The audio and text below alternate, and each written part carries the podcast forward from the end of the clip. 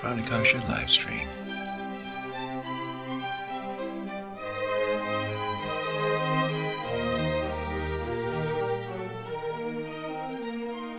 Hey folks, it's Matt at Pranakasha Productions, and today we are talking with Eric Hayden of the Orville VFX co-supervisor, and also uh, he's got his hand in a whole bunch of other stuff too.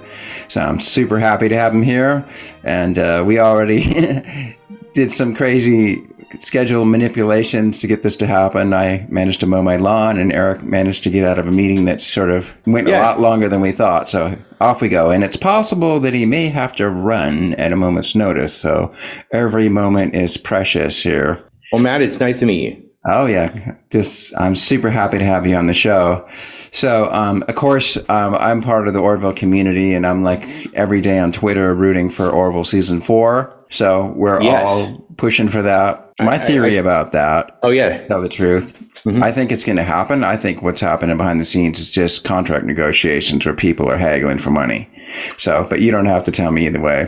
Well, I to. don't. I don't know the answer one way or the other. Other than I will say that I know that the general vibe is that they uh, that everyone uh, uh, would like there to be a season four.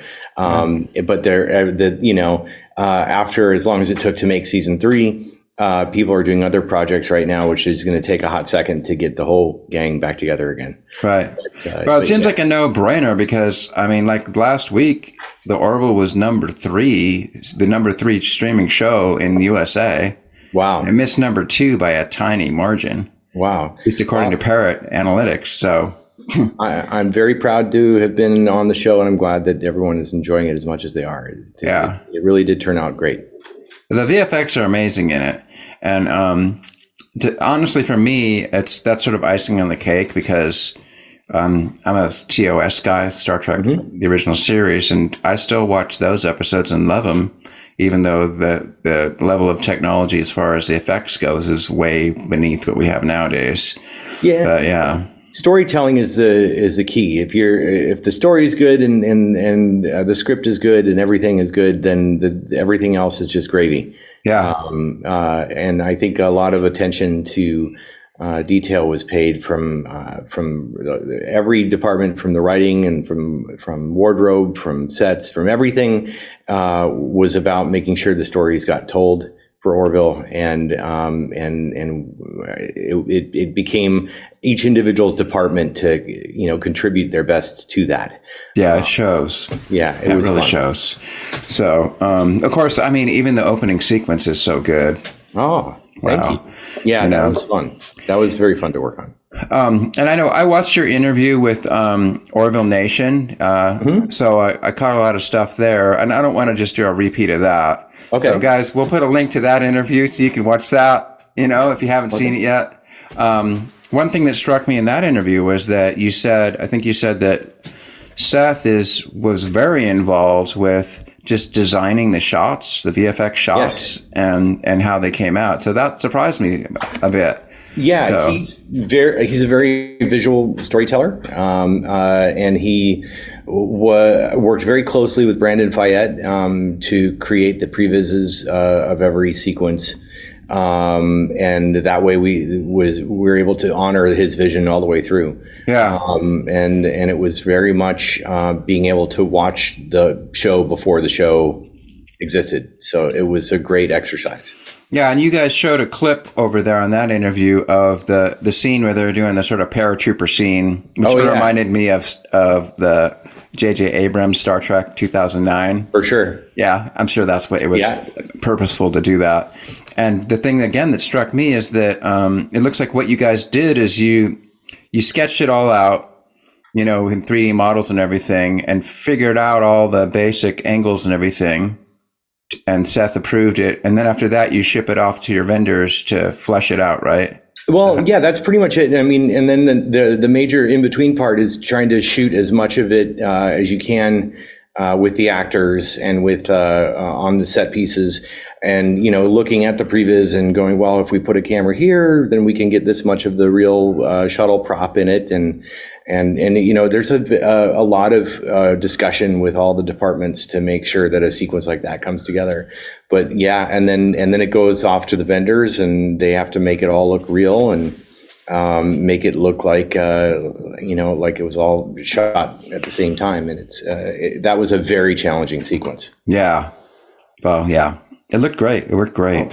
thank you Um, yeah. So then the one thing that they I'd like to ask about that is then once you send it to the vendors, is there still a lot of back and forth? Like, do they keep sending you how it develops, or do you just let Yeah. them do their thing? I mean, for the most part, you you, you set benchmark um, levels of like approval, so that uh, we can make sure that that I mean the models that they receive from uh, our department are simple and they need a lot of detail put into them. So we get to look at their presentation as to what what um, what the final uh, model will look like, what what the final lighting will look like for the scene um, and then you know passes through the course of the sequence of uh, okay well this is the rough pass to make sure everything's functioning. That way we can show it to seth while it's starting to look like something and make sure that he still likes it and doesn't want to make any changes or we need to add laser blasts or explosions or stuff like that. And then and then eventually you get it kind of what what it is going to be is locked down and then it's a matter of just getting it up to uh, the state of being final and ready to air um, yeah but it's uh, it, it- allows uh, there's a lot of uh, uh, room for the vendors to contribute their creative uh, taste and you know piece to the overall product because you know everyone who works in the industry is an artist Right. um, You can tell. you don't want you don't want to uh, disrespect those craftsmen and those artists by saying, "Oh, well, no, don't do it that way." Or you you know just, you you want everyone to have their opportunity to come to the table with their vision and and and really uh, you know that's how that's how good stuff gets made. Okay, two questions already. So number one, so is that pro- is that like a start out as like a daily process, or is that like weekly, or what's like the level of iteration? It depends on the sequence. It depends on on on um, uh, on the volume of shots. Uh, you know, I, I would say that for a long stretch of post production, we would meet with each different vendor once a week.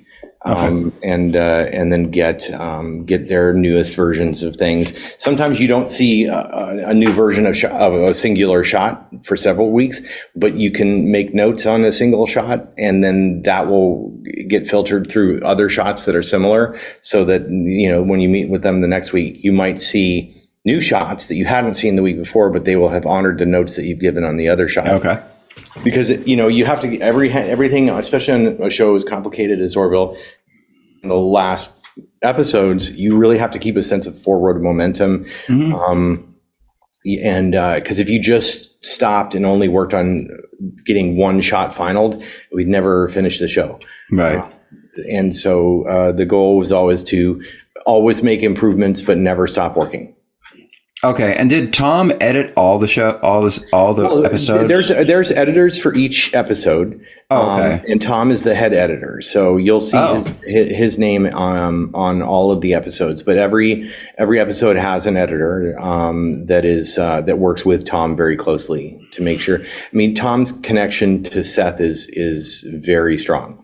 Um, Okay. So it really is. Uh, um, um, I mean, but we had Hillary um, and Bart, and there was a number. Uh, Kevin, um, the- uh, very talented editors came to um, contribute their art to the pieces as well. okay. Um, but all under under Tom's uh, guidance. So does Seth? I mean, does he give Tom the authority to call some pretty big shots, or does Seth always get in there and finally give the stamp, stamp of approval on things? It's hard. It, it, I, to be honest, it's it's hard to say because the editing room is very private to the editors. So I, I'm not, uh, you know, in the sense that uh, um, we don't really, uh, you know, get our hands in their kitchen uh, too much as they put their Okay. stuff together. If they have questions regarding an effects sequence or a visual effects sequence, they'll ask us or they'll request new versions of, of shots. But in terms of that that go back and forth in that creative um, uh, synergy that's specific to the editors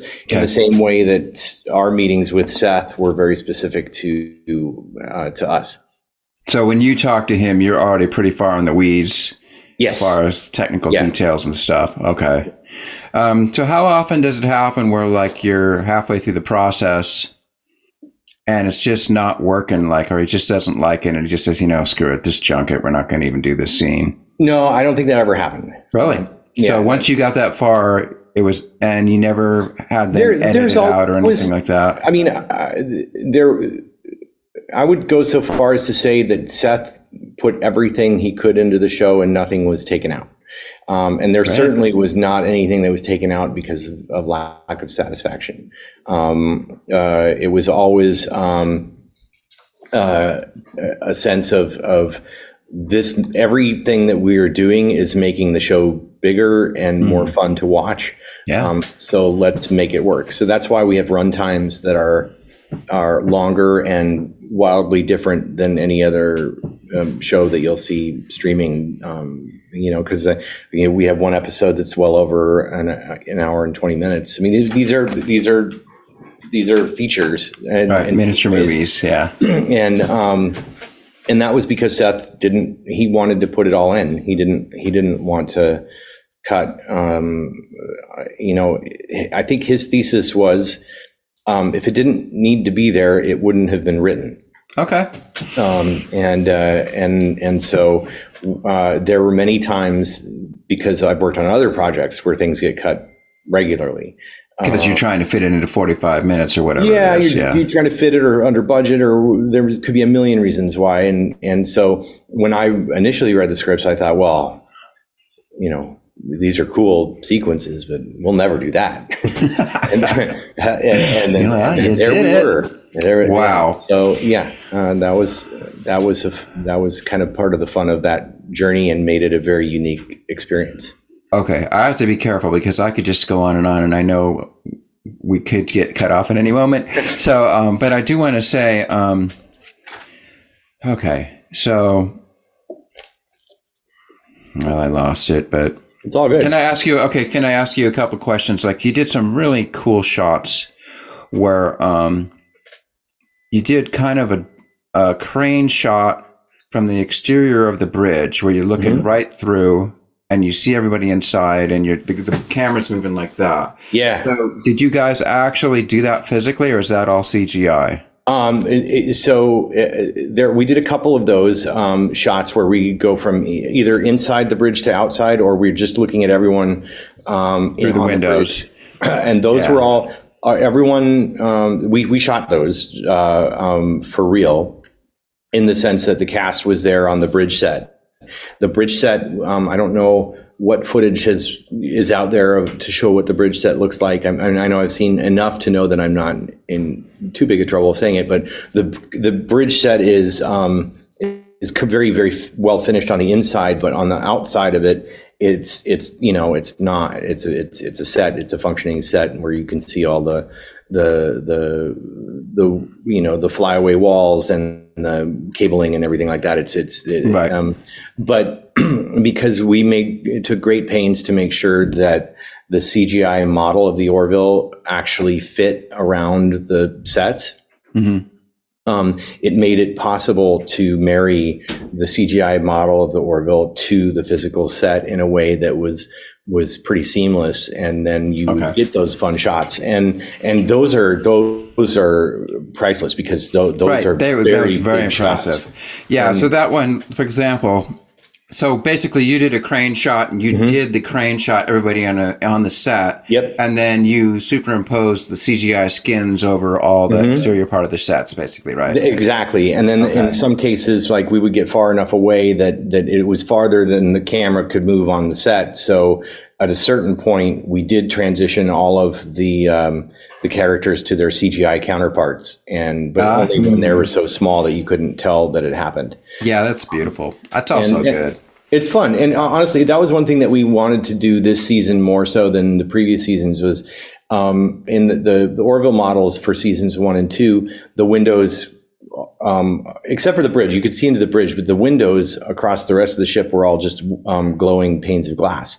Right. Um, we what we did it going into this season is we made sure that you could see through the glass and see noticed inside the and and you know and see the cast in there and see people. I mean, so um, and and actually, what you're seeing when you look in there, um, th- that that's actual scan data of the actual physical sets. Is we had a, a crew come by with their uh, what's called a lidar scanner, and they would scan every set, um, and then we shrank it down and put it into the model.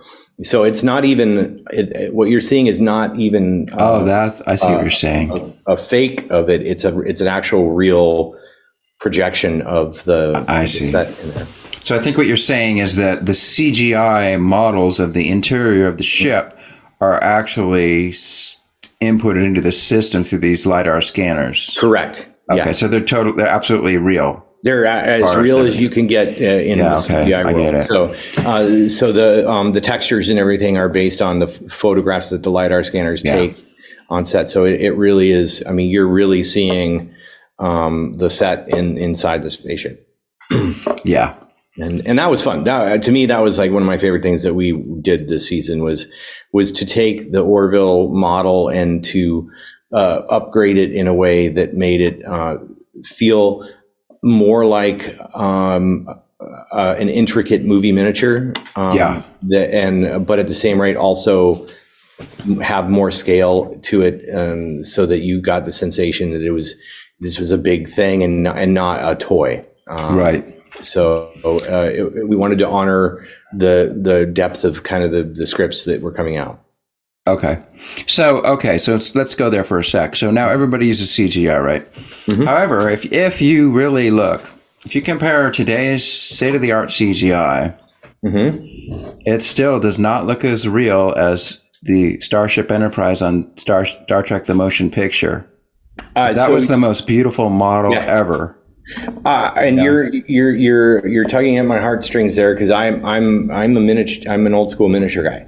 So my uh, I when I started in the industry, my most of the work that I did was, was doing um, uh, miniatures and and props uh, and uh, you know and and all, I did a lot of work um, for the creature shops doing robots for the creature shops, but Okay. I did. Um, uh, there was a movie called Zathura um, uh, with the house floating in space and, and the spaceships uh, that come to. Um, it's kind of a, uh, a sequel or prequel or in the same family as the Jumanji story, but.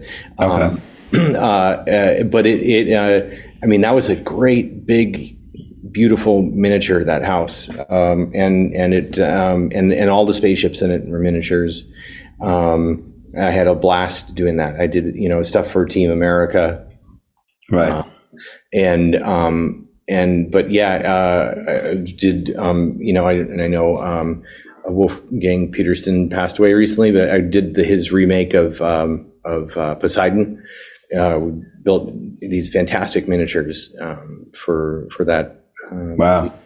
um, and and really it, it uh, to me um, you're not wrong. I mean, uh, real light bouncing off of a real object that is photographed is, to me is is beautiful. And it, it- when I work on things, um, I always try to help recapture that Right. that vibe. Okay, so let's go uh, one more. You, of course, have watched Space 2001, Mm. Space 2001: Space Odyssey, right? Yes, Obviously, many times. Anyway. It's like church to me. And again, you go back and you watch that, and you're like, "Wow, this was made in the '60s, and it still looks great." It, it does. Every Yeah. every one of those shots holds up. Yeah, and so now let's go to your. Can we transition to your movie, astronaut, the, the the last push? Yeah. So in the very opening shot, I could see that the influence of 2001 in that. And in Well- fact, even in the music, I think your wife did the music, right? She did, yeah. Kim did the music. She Yeah. composed the score. It was uh, very. Our kids are both in the movie. Um, okay, I figured. Yeah. yeah. They're uh, They're grown up now, though. they're much yeah much more grown up now. Uh, and they went through a phase where they didn't want to talk about it. And now they they're back Right. to the phase where they think it was cool again. yeah. Um, but uh, yeah, um, there was a part of me that that when I pitched the um, the movie to my friends that we made it together, I said, you know that part in 2001 where he blows himself through the airlock, um, and and he's in that little rectangular or that little octagonal space there. Um, and, and he just came in from from uh, outer space, and he's there for a minute what if we made a whole movie in that space? Um, you kind of did. I, I, think they didn't really realize that I meant it. Oh, hold that thought for one moment. I'm checking my messages here. Yeah. Oh, here it comes. Yep, we're good so far. Hooray. Yeah. Okay. Um, now, what we should do, I mean, we just assumed a lot by just jumping right into this. Maybe we should have you give a quick uh, pitch for your movie and explain to people what we're even talking about. yeah. Um, yeah. So, uh, um, I directed a film called Astronaut: The Last Push, um, and it was um, uh, it stars Khary Payton, who uh, people might recognize from The Walking Dead, um, and uh, Brian Baumgartner, who I'm sure people recognize from The Office, uh, Lance Henriksen, who people might recognize for just being Lance Henriksen, um, and uh, and and James Madio, who you might remember from Band of Brothers. I mean, it, it, it was it was this really cool little project. Um, that I uh, we we got together and, and wanted to make an experimental science fiction film. It took you um, eight years, right? Uh, well, it, it took a long time. It took it, it the shooting of it took about I want to say o- over the course of a year. Um, the actual post production took five years.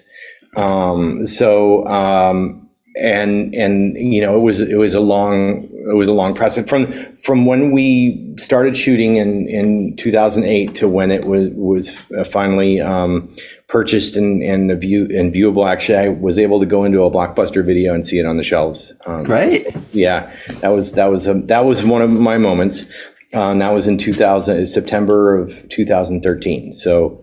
And I think it has close to 300,000 views on YouTube now, so that's pretty decent. Yeah, it's, I mean, and that was, I mean, it it lived most of its life on um, Amazon Prime before they uh, transitioned okay. it to YouTube. So, um, link in the uh, description. If yeah, you guys haven't yeah. seen it, you got to watch it. It's really good. Yeah, and I All would right. say you know check it out on the, the YouTube uh, stream is is great. They did a great. Yeah. Um, it's a high quality stream.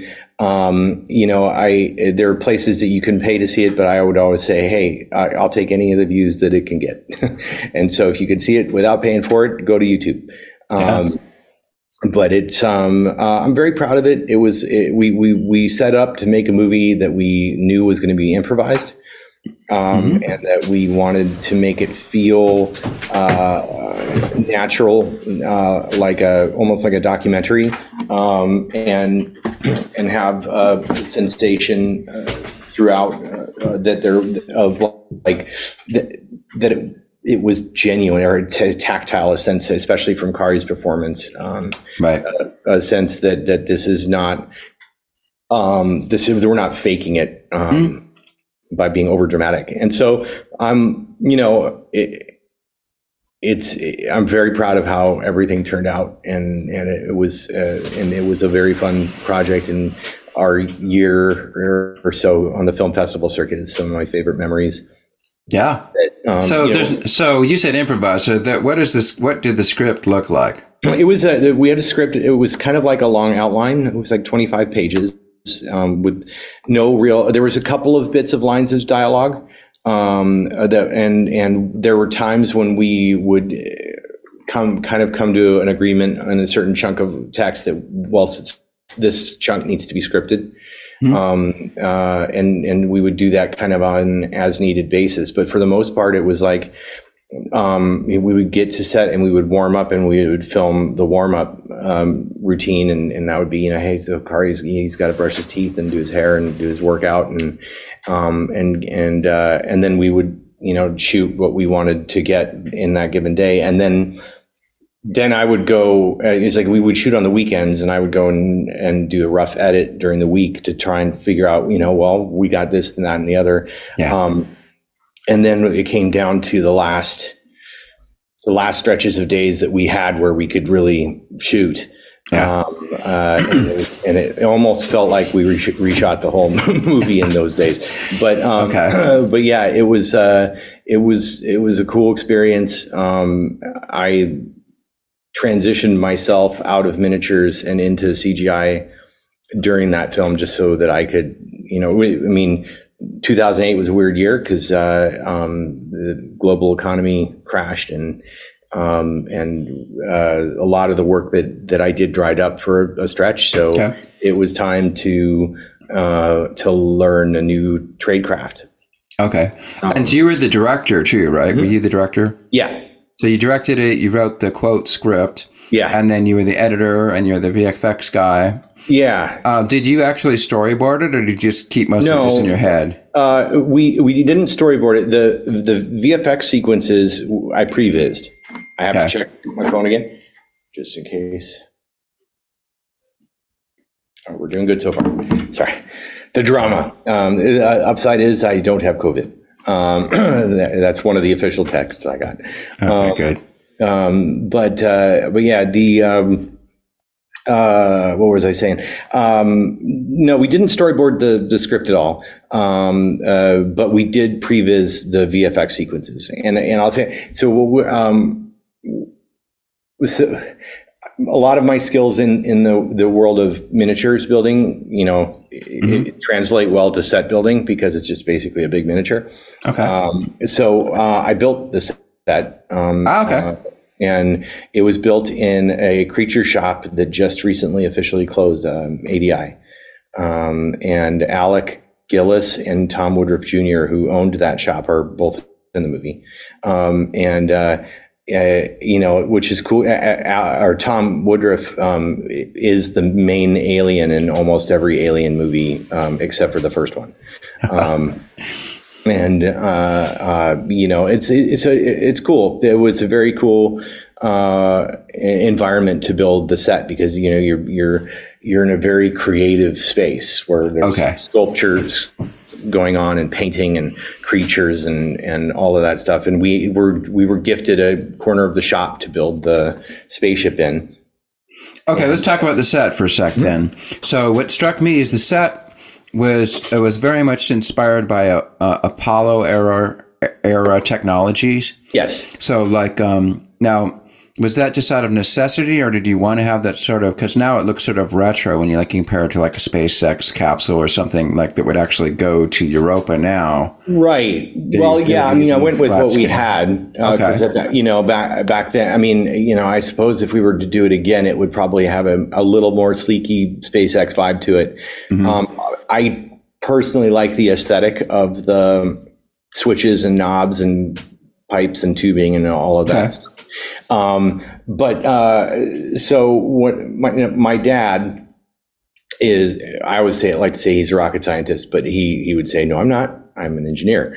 Uh, so rocket engineer. yeah, but my dad uh, my dad is an aerospace engineer, and he um, he worked on instruments for the Mars lander, the first one.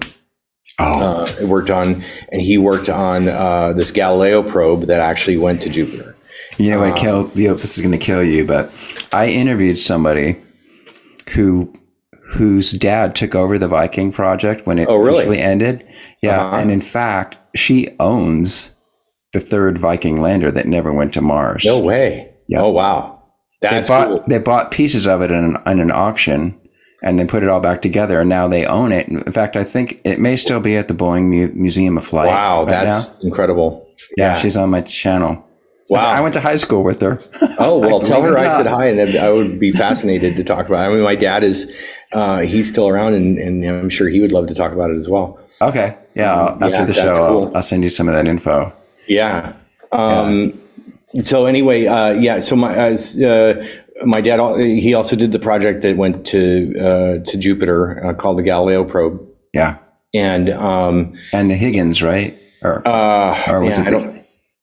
It was there. I don't remember all the instruments that were tied onto it, but it was uh, the Galileo probe, and it was uh, there was a land, there was something that that launched off of it that went into the atmosphere, and I don't remember Right. what it's called. Um, uh, the, the God, now now my brain is going to break trying to remember it. sorry. Um, That's all right. But at, at any rate, um, I called my dad and said, "What do, can we work on the design of this spaceship together? Because um, it, then it, there, you know, at least you know, I can put together something in sci-fi land, uh, and then he can kind of talk me out of it." Um, and Make it look real. make it look real. Yeah. And when I um, and and also, but more importantly than make it look real, but also we in the process of doing it, and there's a little animation that plays in the film. It goes by really fast, and you probably don't even realize it in the beginning, but it it, it displays how all the parts of the spaceship actually work to get to I remember that. and and how it Yeah. lands and all that Yeah. stuff.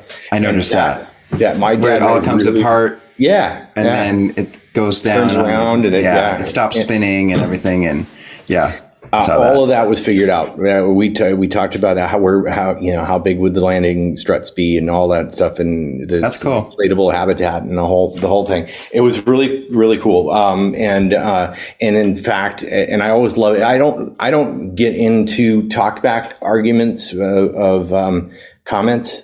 Uh, when people comment on the movie uh, and oh, I didn't like this or whatever, that's that's fine. I love that, that that it exists as a forum, but there are so many times that I read the comment, "Why in the hell is he going past uh, Venus if he's going to Ju- uh, Jupiter? That's the wrong direction." Well, they explained it in the movie. Eh, we- yeah, yeah, and you caught it, but and I'm like, but that that the route that we do in the movie is very much the same route that the Galileo probe took to get to Jupiter. Yeah. Um, and so uh, which required it to do a flyby Earth. Um, halfway through, so you don't really think about it, but there's the, the, the, there is no such thing as a direct line um, uh, between two things in space. So Before a starship. Yes, exactly. Um, but yeah, we, we um, and and originally I, I built a, a miniature uh, of uh, of the Life One uh, pod, Oh, cool. and um, and we talked about um, doing it, doing all of it as miniatures.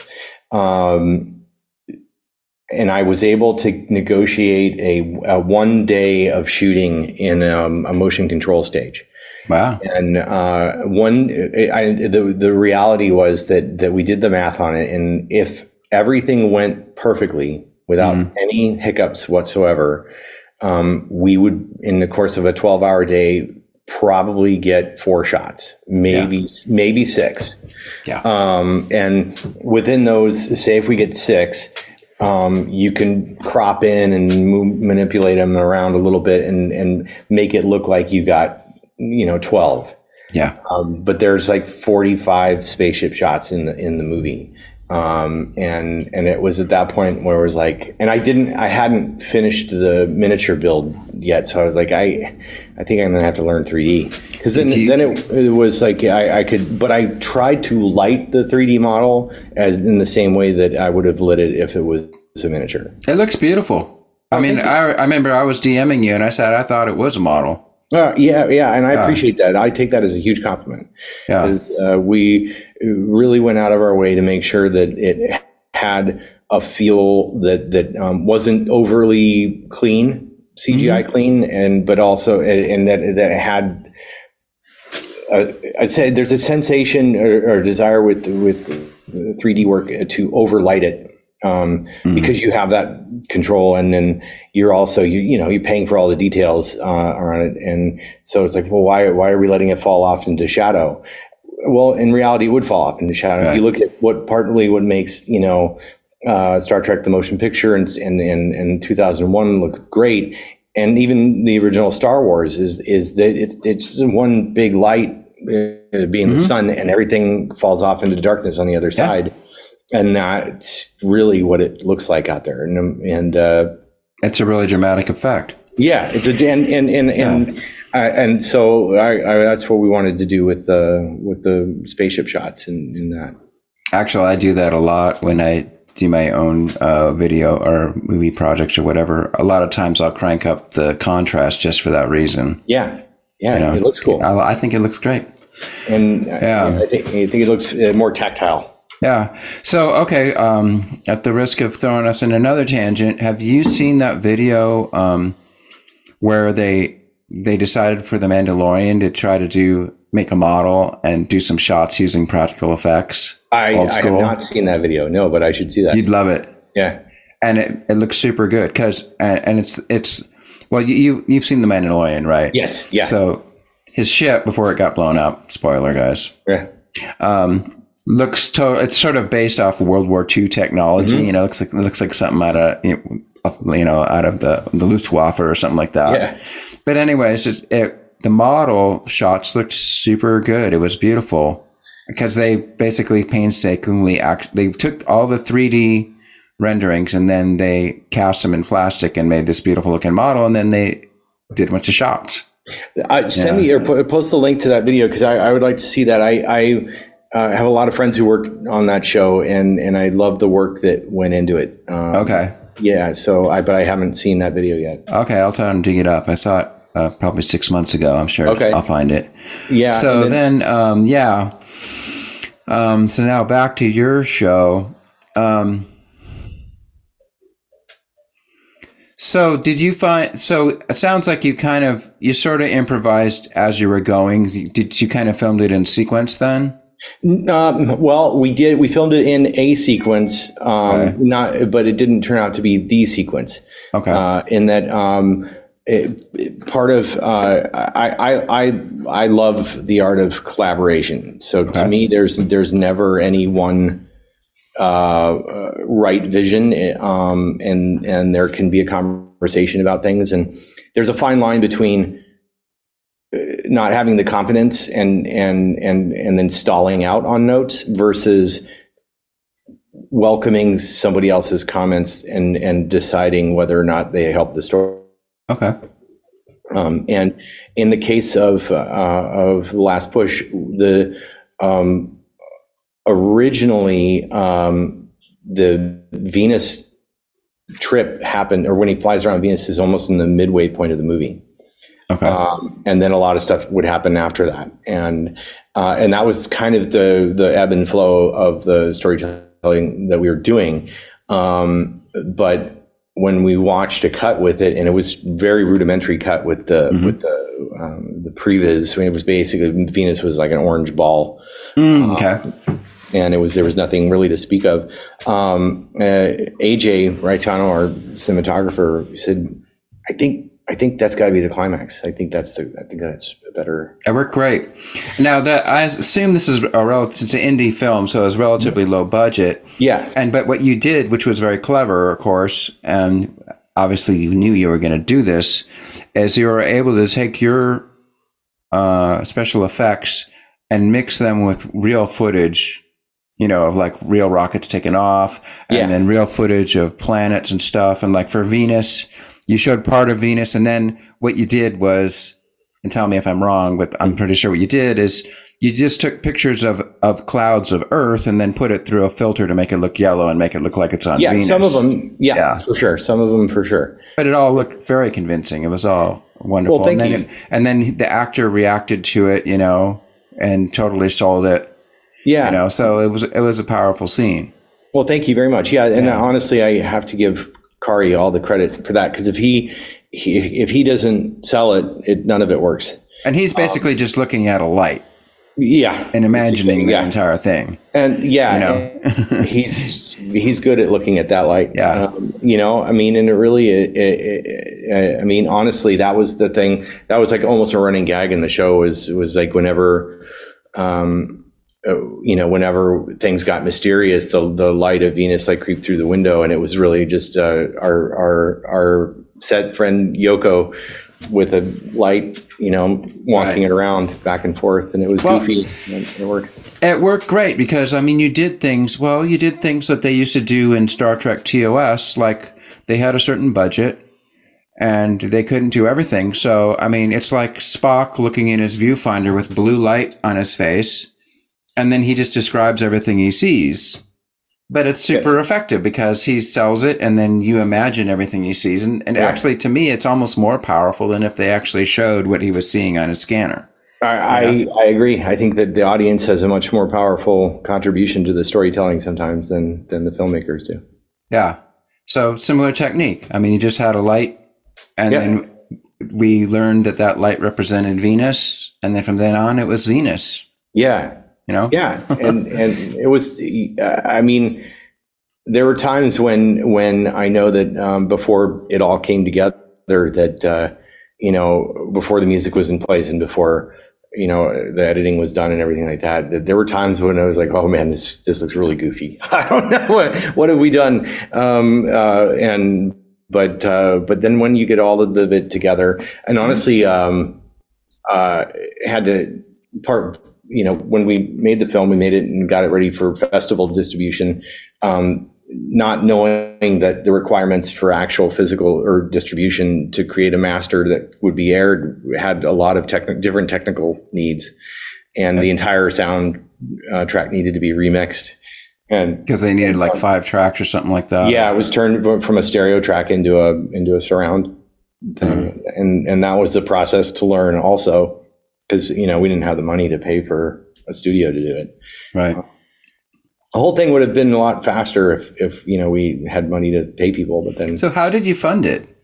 I was mostly personally financed. Um, Really? Yeah, donations, personal finance, and a little bit of cash from friends and family.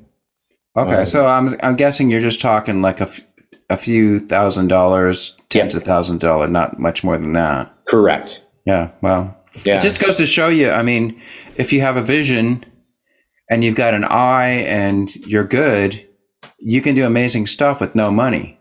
It, it- know? you know, and you, I, I, I, I, you can, and and I think that I mean James Cameron um, is very popular now for saying you've got a camera in your phone that is better than anything that he ever used um, learning how to make movies. There's no excuse, um, uh, you know, to not practice. Um, Right. Though it does have kind of a fisheye problem. it does well, but you know, but now mine has three different lenses. I mean, that's that, that's it's like a, having a Bolex, uh, like an old student film Bolex in the in the back of my uh, my my iPhone. But it, uh, it when we when we shot um, the last push, the red camera had just come out. It was brand new, um, and uh, and AJ um, had been working on Avatar, the original Avatar, uh, for That's a number of great years. movie. And yeah, and he he got to know um, um, everyone on the camera department there, um, and they had purchased a bunch of the first red cameras to try and turn them into 3D camera rigs uh, for future Avatar films. Okay. And um, but for a couple, you know, for a long stretch of time, they were just sitting in a shop gathering dust because uh, no one knew what to do with them. Um, but we they they loan they loaned AJ um, it was red camera I want to say serial number thirty four um, to to shoot um, to shoot the last push and they had only Too bad it wasn't 42. Oh, I know that was great. um, but yeah, they actually the um, it, they had just we had to wait to start shooting until they were trying to work out some software bugs to be able to record the sound directly into the camera because um, we we you know we we we could get a a boom mic and everything, but we needed I couldn't get a sound mixer a person on set. This is terrible. what I'm saying right now is against every um, every rule in Hollywood. But yeah, we Right.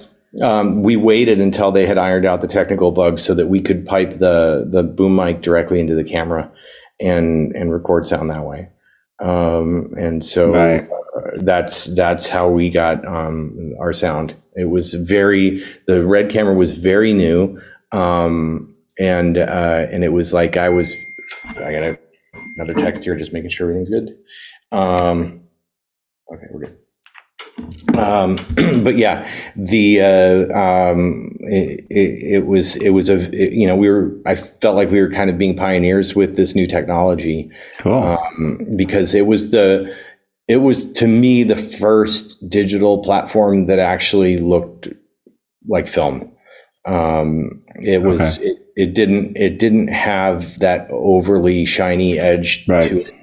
Um, and uh, and so I was extremely excited to to get to do that. And now it's Okay. like they're they're kind of a dime a dozen at this point. But um, Plus, you know, I mean, now you can run everything through a bunch of filters, software filters to get the look you want. You you can. Um, the goal though is that every time you run it through a filter, you're degrading the image a little bit, um, and so the goal is to retain as much data as possible Um, you know, especially when it comes to like if you're if you're shooting with a really nice lens on the camera, Right. um, you want that. You don't want to crunch that.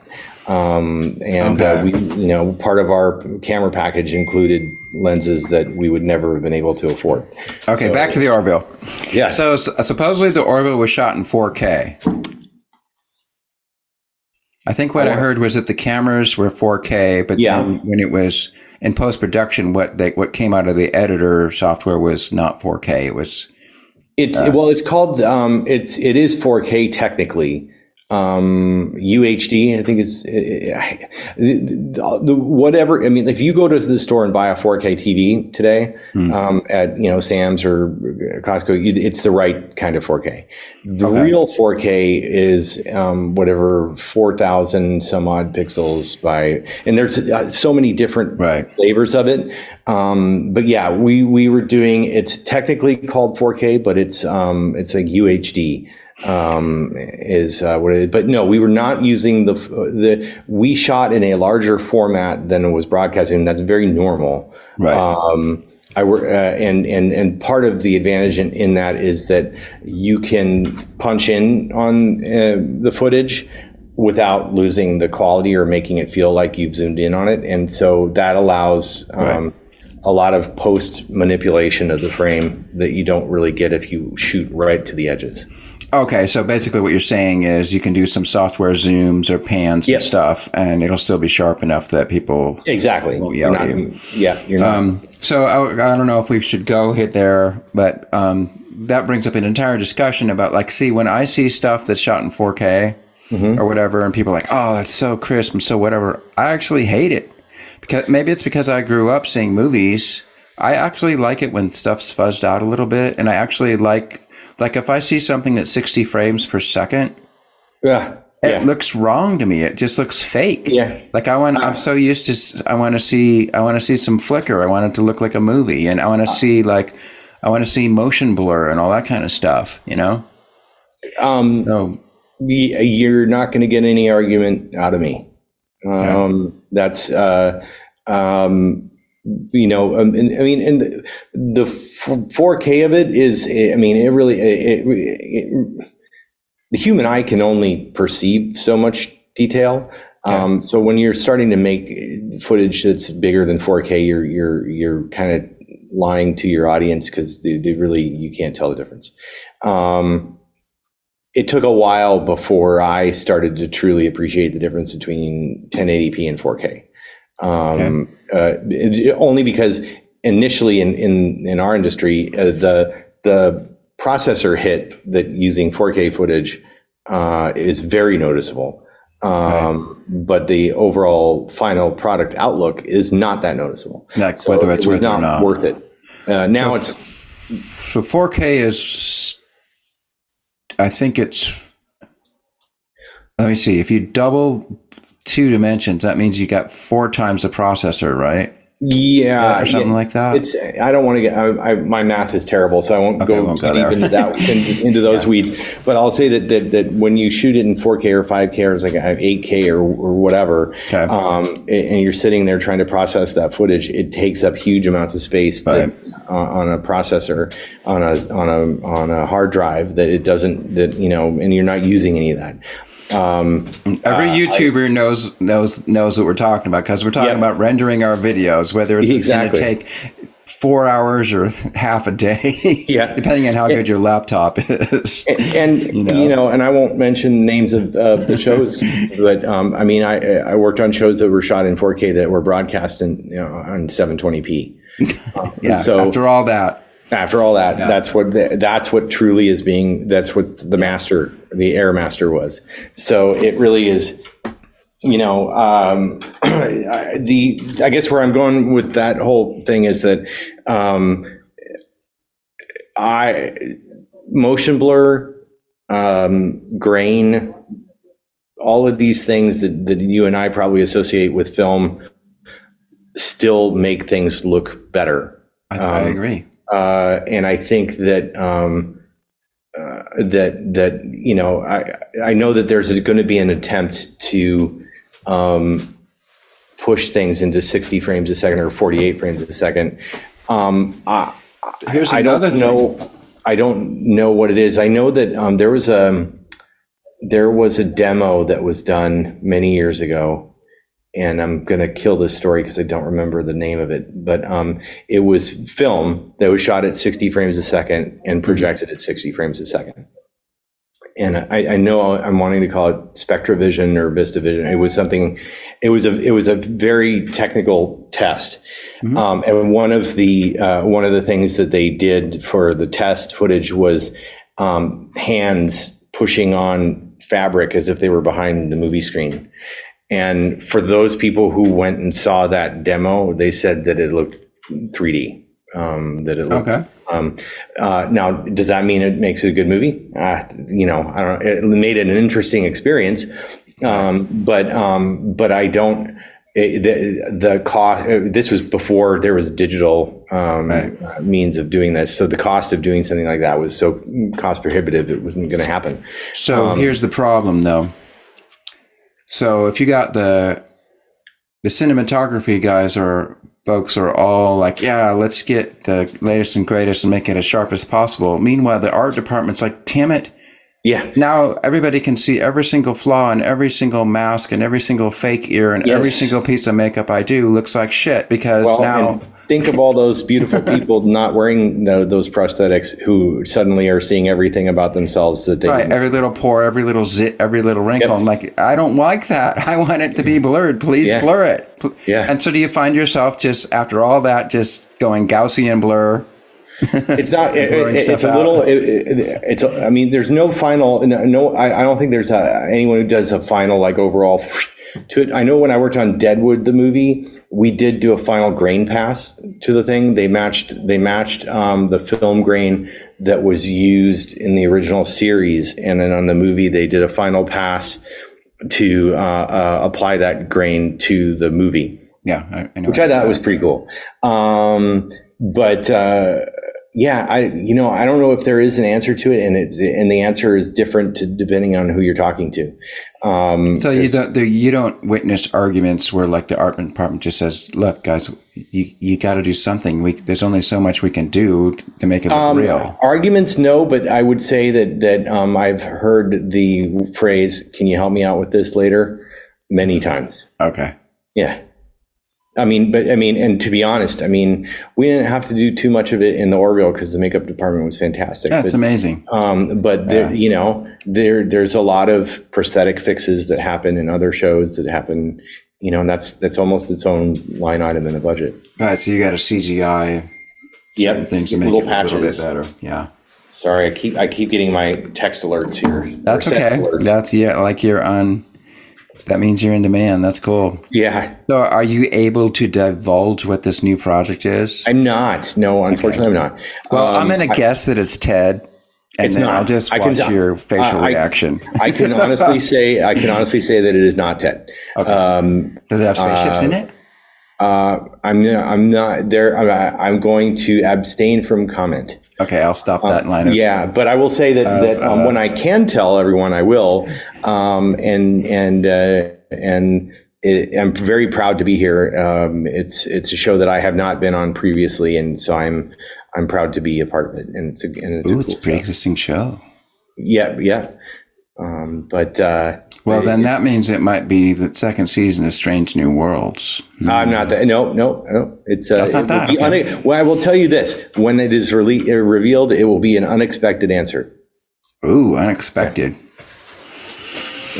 Hmm, I'm not going to be able to sleep at night now. Yeah. okay. Now, okay. I wanted to ask another thing. So you're the VFX supervisor. So does that mean your job is is mostly just doing spreadsheets and keeping track of the budget, or are you still actually creating shots and and doing a lot of technical stuff? Um, well, it's both. Um, eh, so much, much of, I, I work very closely with a, a VFX producer, um, and that producer from the Orville was Brooke, um, and uh, their the producer's job is much more the spreadsheets and and uh, Okay. shot tracking. Although the supervisor should know the answers as well. So it's it's very much a um, a tag team kind of arrangement. But Okay. my job is very much to kind of conceive of how shots should be executed, Oh, um, cool. designs that that that uh, um, designs that you know the directors and the producers will like. And Okay. um, and you know if we want to try and do a specialty um, gag that is uh, challenging, you know I'm still doing previs to try and help other departments Oh, nice. figure Okay. out what to do. So yeah, it's it's a very um, um, it's a very I don't remember left brain or right brain, but it's a very creatively fulfilling job, but from Oh. an administrative perspective. Great. Okay. Do you find yourself like scribbling stuff on napkins a lot, or do you just sort of like make castles in the air and try to describe it? Or I at this point I do, I'm, I'm I'm pretty fast in Photoshop and, and stuff like that. So it's more digital napkins in the air. But the the um the, the the the process is similar. You know, you, you really have to the, you really have to sketch something out before you make something because that's how people everyone in this industry understands. Well, I say everyone. That's not true, but most people understand a sketch as an intermediate step to um, to a final piece. And so um, I do a lot of sketches, um, okay. and and and it's fun. I enjoy that very much. Oh, that's cool. Do you, uh, do you know um, David Cabeza?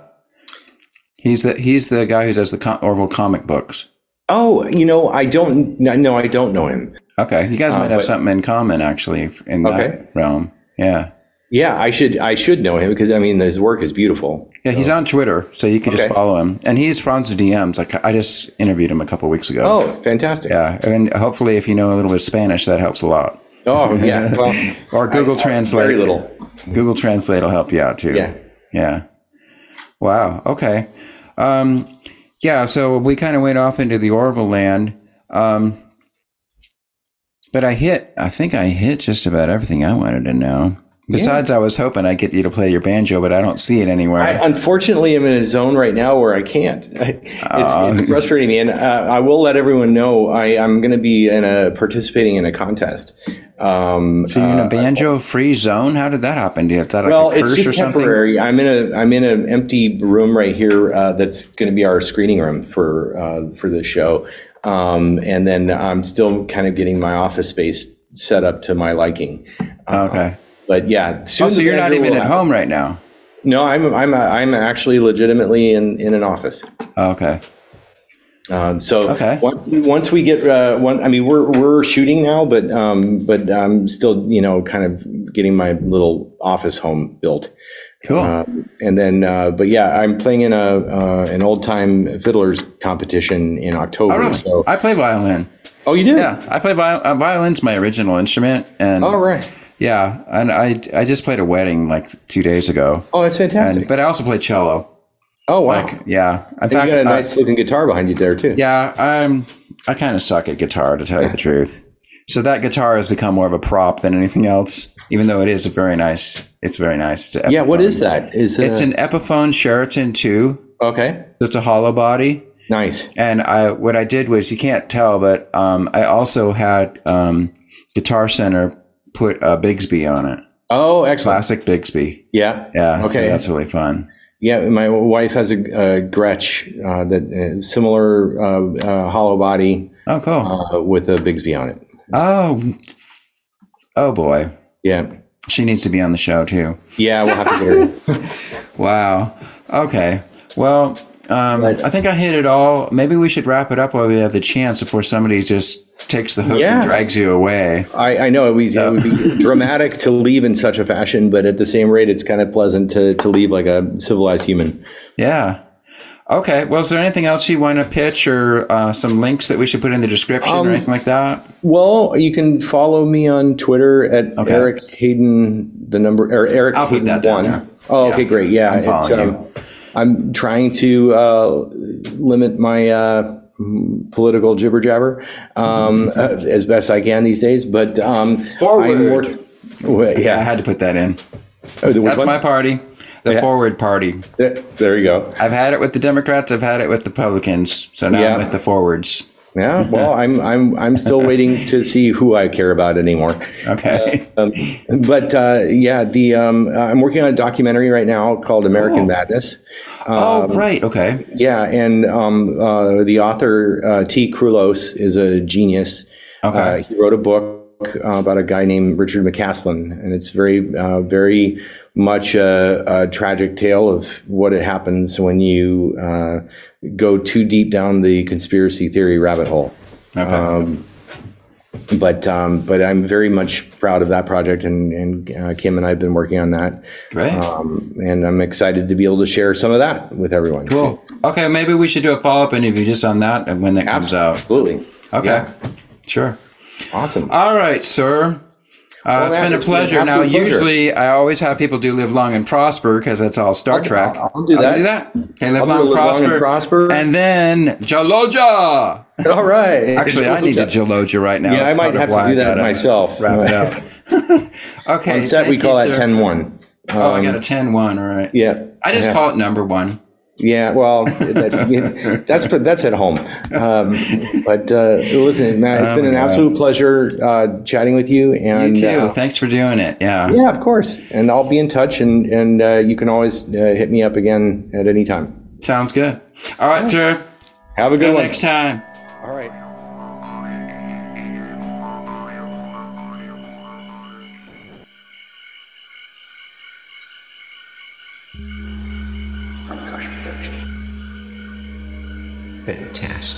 Creations emerging spontaneously from the space of life. for the benefit of all beings everywhere. We gotta